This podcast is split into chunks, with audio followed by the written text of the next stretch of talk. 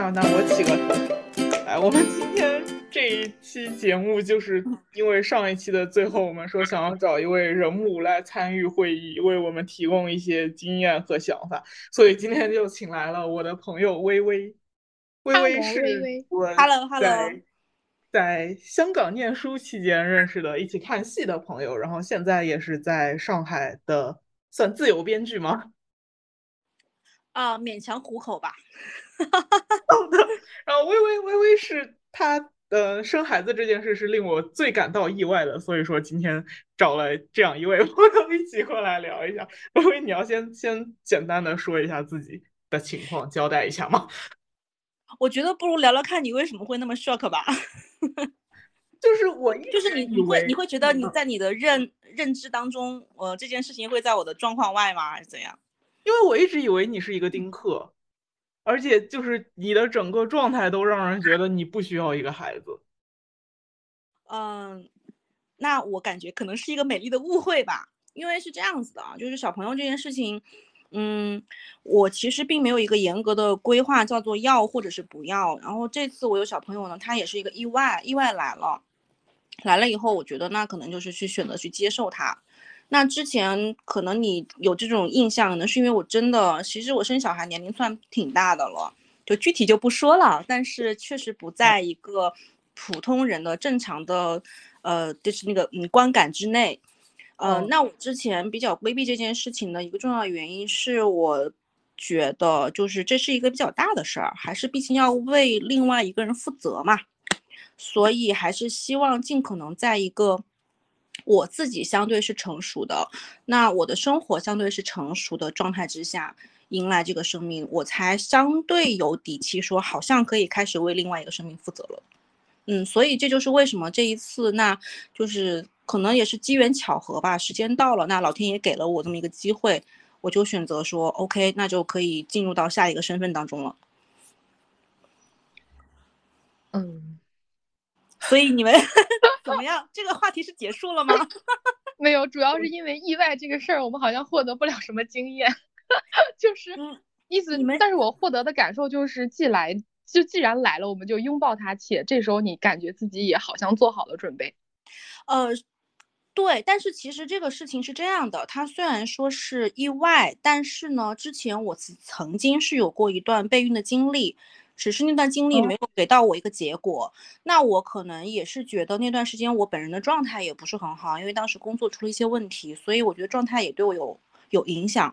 那段经历给我带来的反思就是，我自己是要是一个嗯是一个准备好的状态，那我的我的生活状况要是一个准备好的状态，我才有可能去负责这个生命。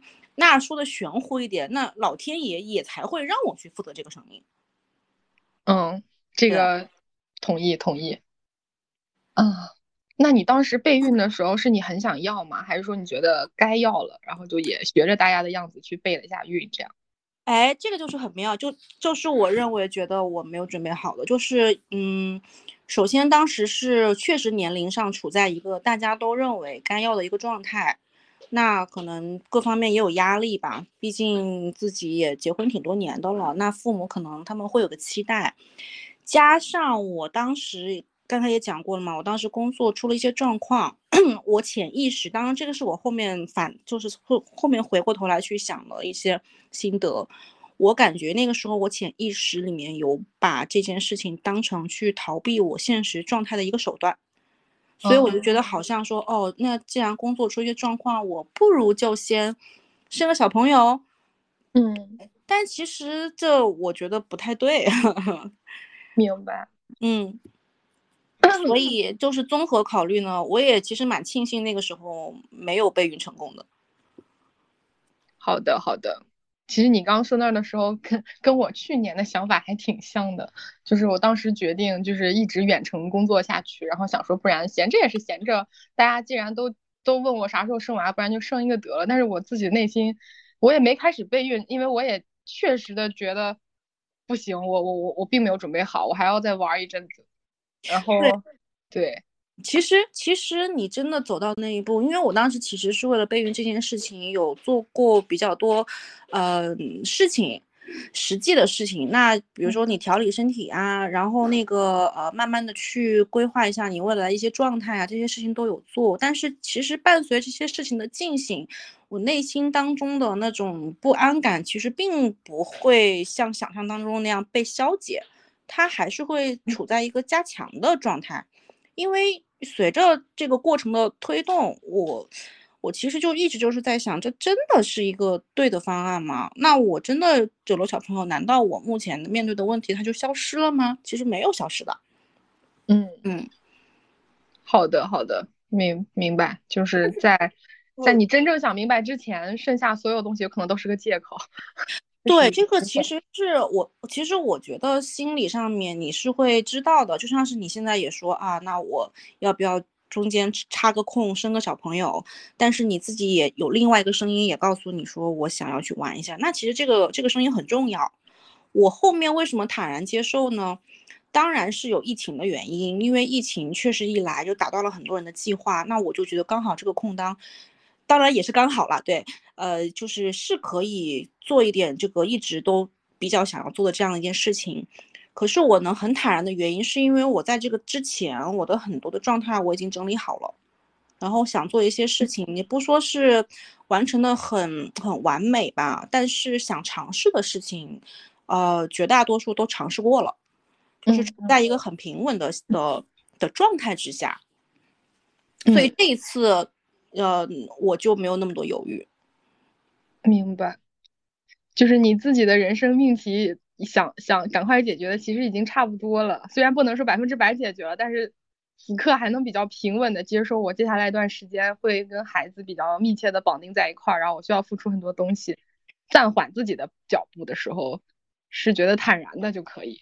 对，其实我觉得这种思考挺重要的，因为讲句实话，大家也是有一个嗯比较。普遍的认识就是叫做，一旦有了小朋友，作为特别是妈妈嘛，作为妈妈的个人时间精力，她一定是会被挤压的。这个跟社会环境还有跟就是天然的母子之间的那种链接，它是有关系的。只是呢，这种挤压到什么程程度，是我个人认为是不到那一天是想象不到的。嗯，就是我 我害怕的地方，就是即便是。即便是我现在，我还是会不停的面对一些新呃新的挑战，就是怎么样才能够兼顾一些工作跟家庭的内容，怎么样才能够既可以去工作，又不会因为忙于工作让小孩不认识我了，就是这个都是我要去思考和面对的问题。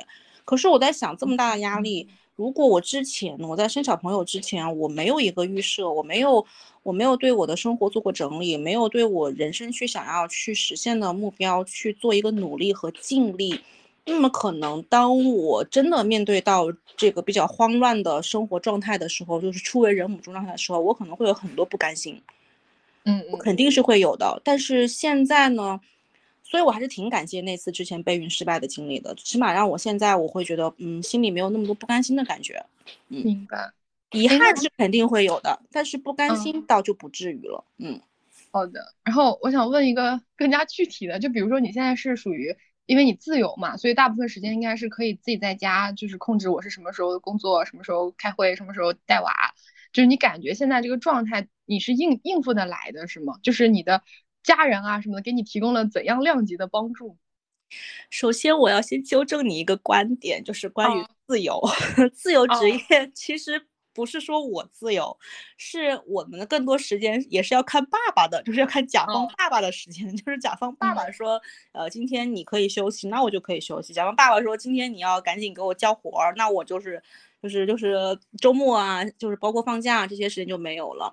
那其实这种情况，其实对于带孩子来说，我感觉是既主动又被动。主动是他的确是有会在项目的间歇时间是可以有时间陪小孩的，但是在被动的情况之下，比如说当小朋友可能生病，但是你你又不得不去应付工作的时候，那这个时候其实内心是蛮挣扎跟纠结的。所以这种状态之下，我我觉得家人的帮助挺重要的。像我家是的情况是，呃，就是因为我先生工作挺忙的，那他而且他而且我们家庭的分工，我也是的确需要，呃，多一些的经济的收入。那么这方面他会的确是需要多承担一点，这个我没有什么怨言的。就是我们之前很早以前探讨过这个问题，我们就商量好了。但是他会保证，就是说他下班和周末的时间会来陪小孩。在我工作忙的时候，他会提前下班，呃，那个给到小朋友一些那个的支撑跟帮助。那除此之外呢，我们是有请一个育儿嫂。哦，对，为什么请育儿嫂而不是请父母呢？就是有几个原因的考量，就是当然父母是很愿意来帮我们的，只是我们，嗯，没有做这个选择。一个重要的原因是，我们认为工作跟生活已经很累了，所以就在，呃，经济允许的情况之下，不希望增加一些家人的负担，以及由此产生的那个家庭矛盾。我们是想规避这些的，因为家呃家庭矛盾也是很牵涉精力的，我们还是希望大家能和谐一点。嗯，那这方面的，但是父母会给我们一些支持，比如说，嗯，育儿嫂她休假的时候，父母还就是会会非常主动的过来帮我们，这方面我们还是挺感谢父母的。所以家人的支撑，呃，就是都还挺多的。那我们家比较好的一点是，爸爸妈妈不太会对我们指手画脚，就基本上像育儿理念这些还是以我们为主。这样子的话，我觉得整个带娃的过程就会比较顺畅，更舒心。好的，但是这一点上，我跟胡同学可能就会遇到非常大的障碍。啊，怎么样的？你们的障碍是我不要孩子 啊，你的障碍是你不要孩，但我们现在讨论的议题就是，假设你要生娃的话，就是你爸妈肯定会对孩子的非常多的方面给出非常多的建议，在你拒绝之后给出非常多的不满，就如何制服爸妈，这就一大堆经历。OK，反正就是。如果在经济条件允许情况下，最好是请第三方来带孩子，这是比较好。对，我觉得就是第三方给我的感觉就是，你也不能说人家多专业吧，但是他是可以保证，保证那个你们之间不会因为小孩有一些不可去调节的矛盾。就是其实我是之前我是之前有跟别人聊过，那就是对方给我的一些建议，就是叫做不要和。呃，就是和另外的什么人，特别是家庭当中一些人产生过于复杂的关系。就比如说你的爸爸妈妈来帮你了，那么他们就会变成既是你的父母，同时也是你的下属。哦，啊，但呃，但是介于他们的父母的长辈的身份，他们同时又会是你的上司。这样子的话就会变成三重身份，其实很难很难解。所以我就会在一开始选择尽量不要去面对这些问题。OK OK，嗯，同意同意，这个点上非常。那，嗯，我还有什么疑惑啊？就是就是，可能之前我们提到了一些比较残酷的话题，就是就是我我们现在感觉可能高度怀疑自己是否有母爱这种东西，就是是否喜欢迎接一个生命经由我的身体到这个世界这这件事儿，这个东西你会就你有这个疑惑过吗？还说你大概从来没有？你对孩子的想法还是比较正常的，就是比较大多数人正常的。我觉得我和橘子可能会有些。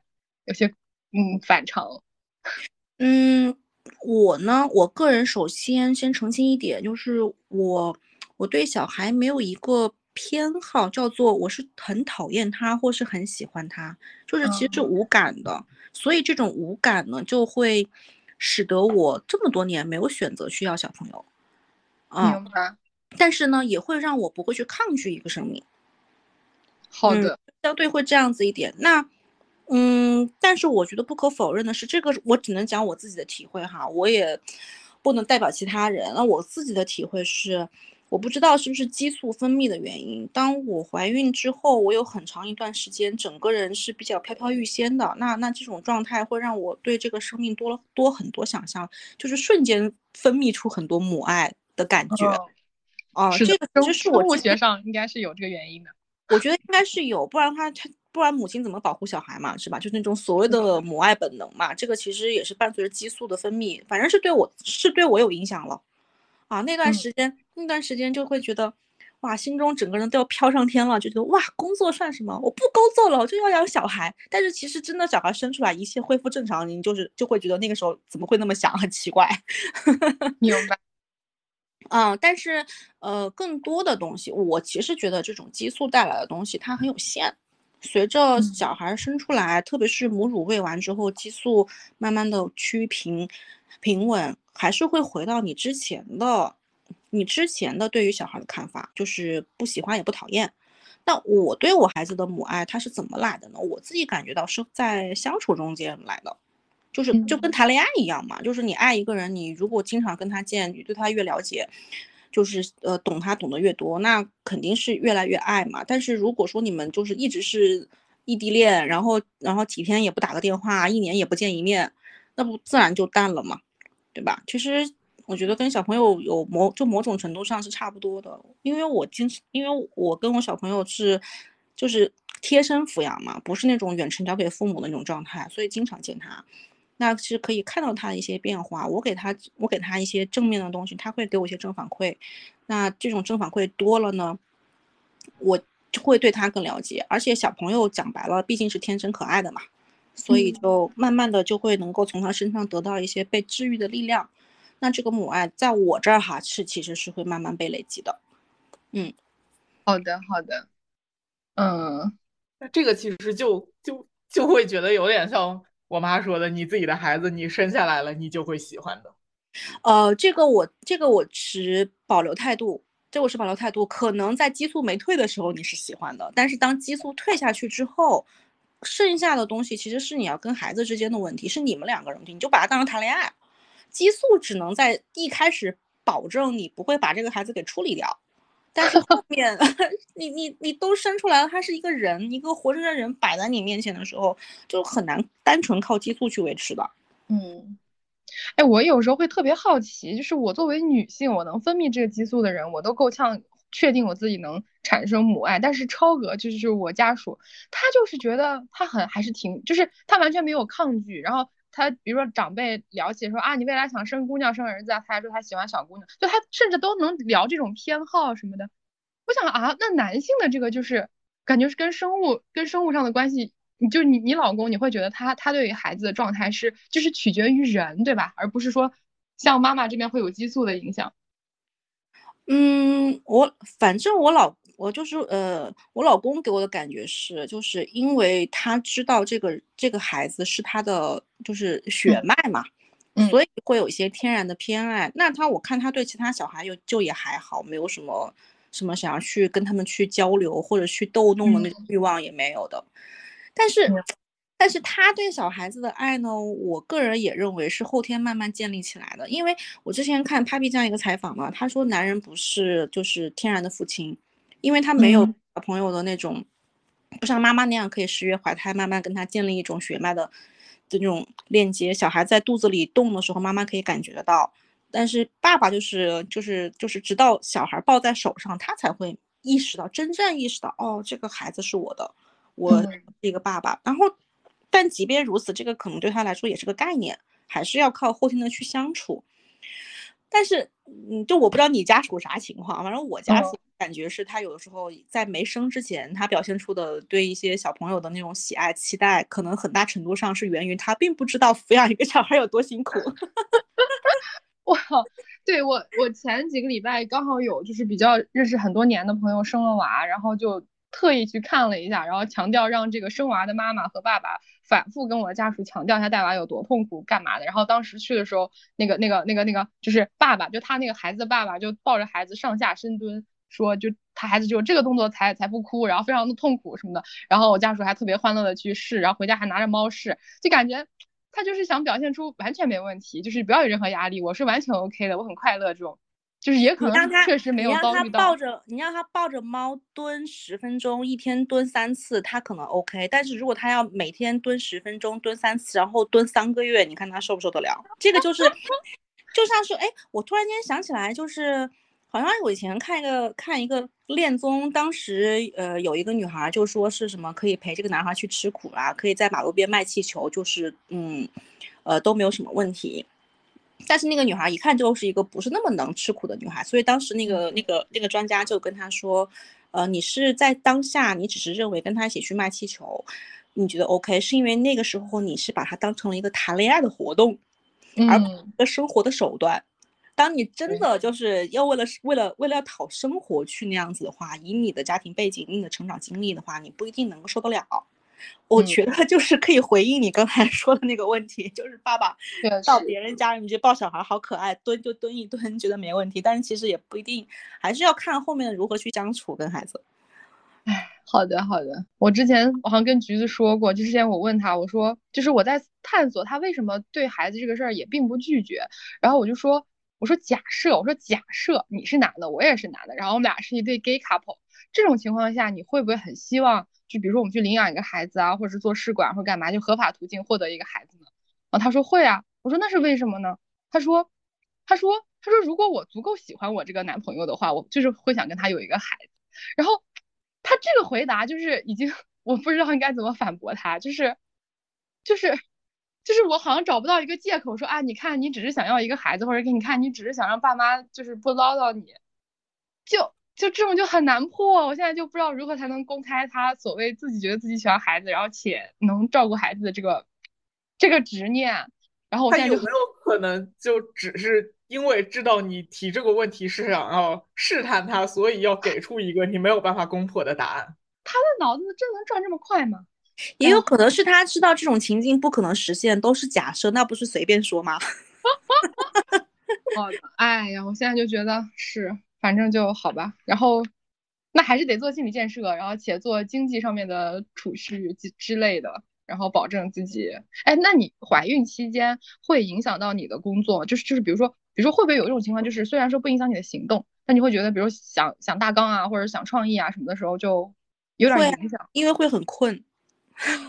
怀孕会让人很困，我每天都很想睡觉，我就感觉整天都会粘在床上，因为真的太困了。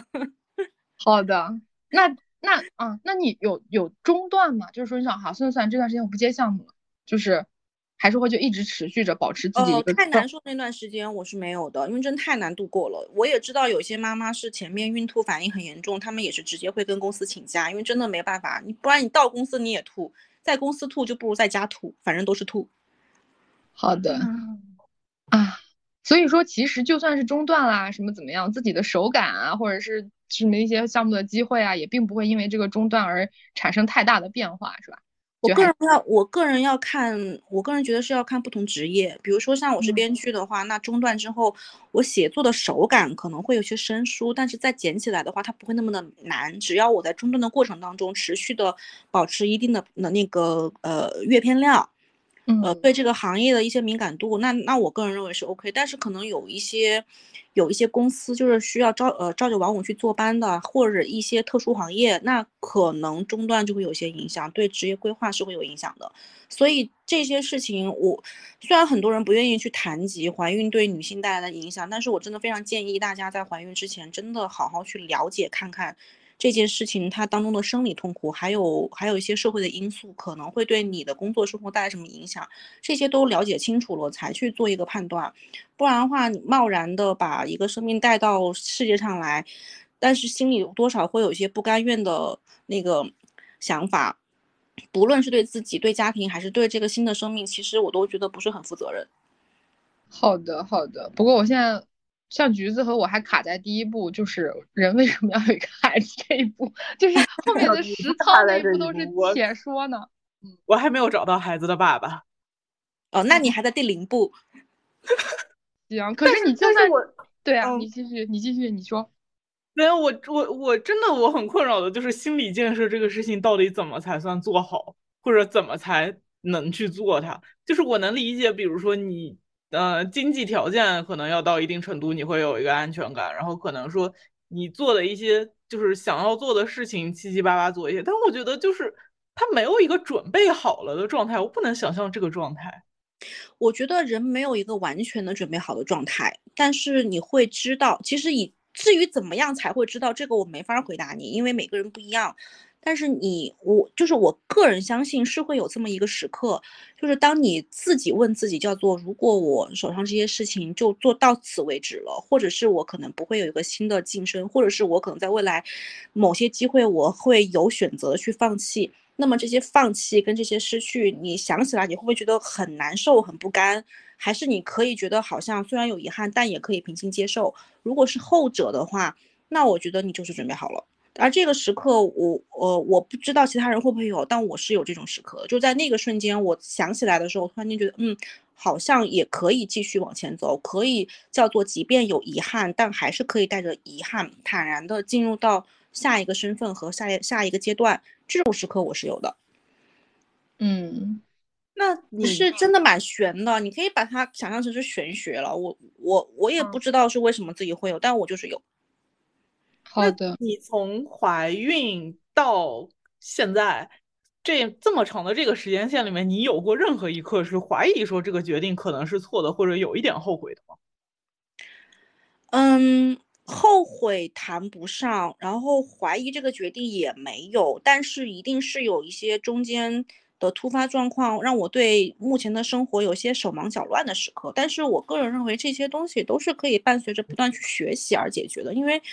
就算不怀孕，你去干别的事情，一样会碰到一些手忙脚乱的时刻。好的，嗯，这就是还是要回到那个问题，就是你到底对你的现状有多少不满？如果对现状非常不满，想要去改变它，那你就先去改变现状，而不是试图通过有一个宝宝帮你先就是把这件事情给忘掉，就是让做用所谓的问题问题忽略法，对吧？狮子多了不怕痒。对 对。明白，然后我们的会议时间其实也快到了，我想，哎，橘子，你要是没有别的问题，我想问点玄学的问题，请，就是你做过胎梦吗？那是什么呀？就是 有有两种，一种类型是你还没有怀孕之前会有小朋友，比如说闯入你的梦里，然后跟你要要要要，就是意思是要仿佛是要选你当妈妈。然后第二种是你怀上了，但是你可能还不知道的时候，或者你怀上了，然后刚开始怀上前三个月的时候，会有梦里很明显一个。这种暗示说，有的人说的是，有的人是说是水果，有的人是什么东西，就是有个东西来到你的身体里，这种感觉，就是有一个老头儿把一个桃子塞给你，就类似这样的剧情。这种我倒是从来都没有，可能是这样子，可能是因为我当时怀孕的正好，呃，就是也在一些很特殊的历史时期，我当时每天都愁，都发愁于该吃胡萝卜还是该吃芹菜，所以就 就，但是但是比较玄妙的是，是我是我先生有梦过，他是说他在我怀孕之前那段时间，他有梦到过。小朋友喊他爸爸，还梦到是男生，哎，是男生女生，他有点不太记得。但他当时说他能够很清楚的知道那张脸，可是事后，但是很奇怪的是，事后我在问他说，那你现在看到看到你儿子了，你你呃，你觉得和你梦中那张脸长得一样吗？他又他他又答不上来，所以真的很奇怪。但他我但我觉得他应该是有梦到过，嗯嗯。好的，好的，我就是比较喜欢关注这种玄学的东西。我自己是没有了，就我自己是没有梦到过。好的，然后我没有什么问题了，我也没有主持人我玄学的问题来结了尾。所以有回答到你们的一些困那个困扰吗？有有有有，就是要找到自己心里平静的那一刻，我觉得这个比较重要。就是就是不着急。然后这时候我妈就跳出来：“什么不着急？不着急。”很难很难去回避周围的声音吧，我觉得，但是还是要尽量回避一下，不然真的很难，就是让自己很坦然的进入到下面的的阶段当中。对我，我解决我妈这样的声音的方法就是帮她捋，捋完以后她说，哎，其实不生也行。我说你这么多年你快乐吗？就开始让她反思。哎，我解决问题的方法不是这样哦，我是给我妈报了很多老年大学的班，让她去上，让她忙到没有时间管我。啊。你可以试试看，这样也不错，这也是我妈喜欢的方式。对，哎，好的，我们没有什么疑惑了。然后祝福你和宝宝都快乐的生活。你宝宝是不是还蛮小的？一岁多一点吧。嗯嗯嗯。对我为人母的经验也不多，也挺好的。之一啊，已经够了。对对对，你这个时候状态恰好给我们解答。如果你变成了我们妈妈那样阶段的人母之后，可能。给我们的信息量就完全不一样，可能就会在这里边就催婚加加呃加加催生了，对吗？哎，是的，没事没，我们都是在学习的路上。好的，好的，谢谢微微，就到这里，谢谢微微，感谢你们。好的，嗯，那就好的，拜拜，嗯，拜拜。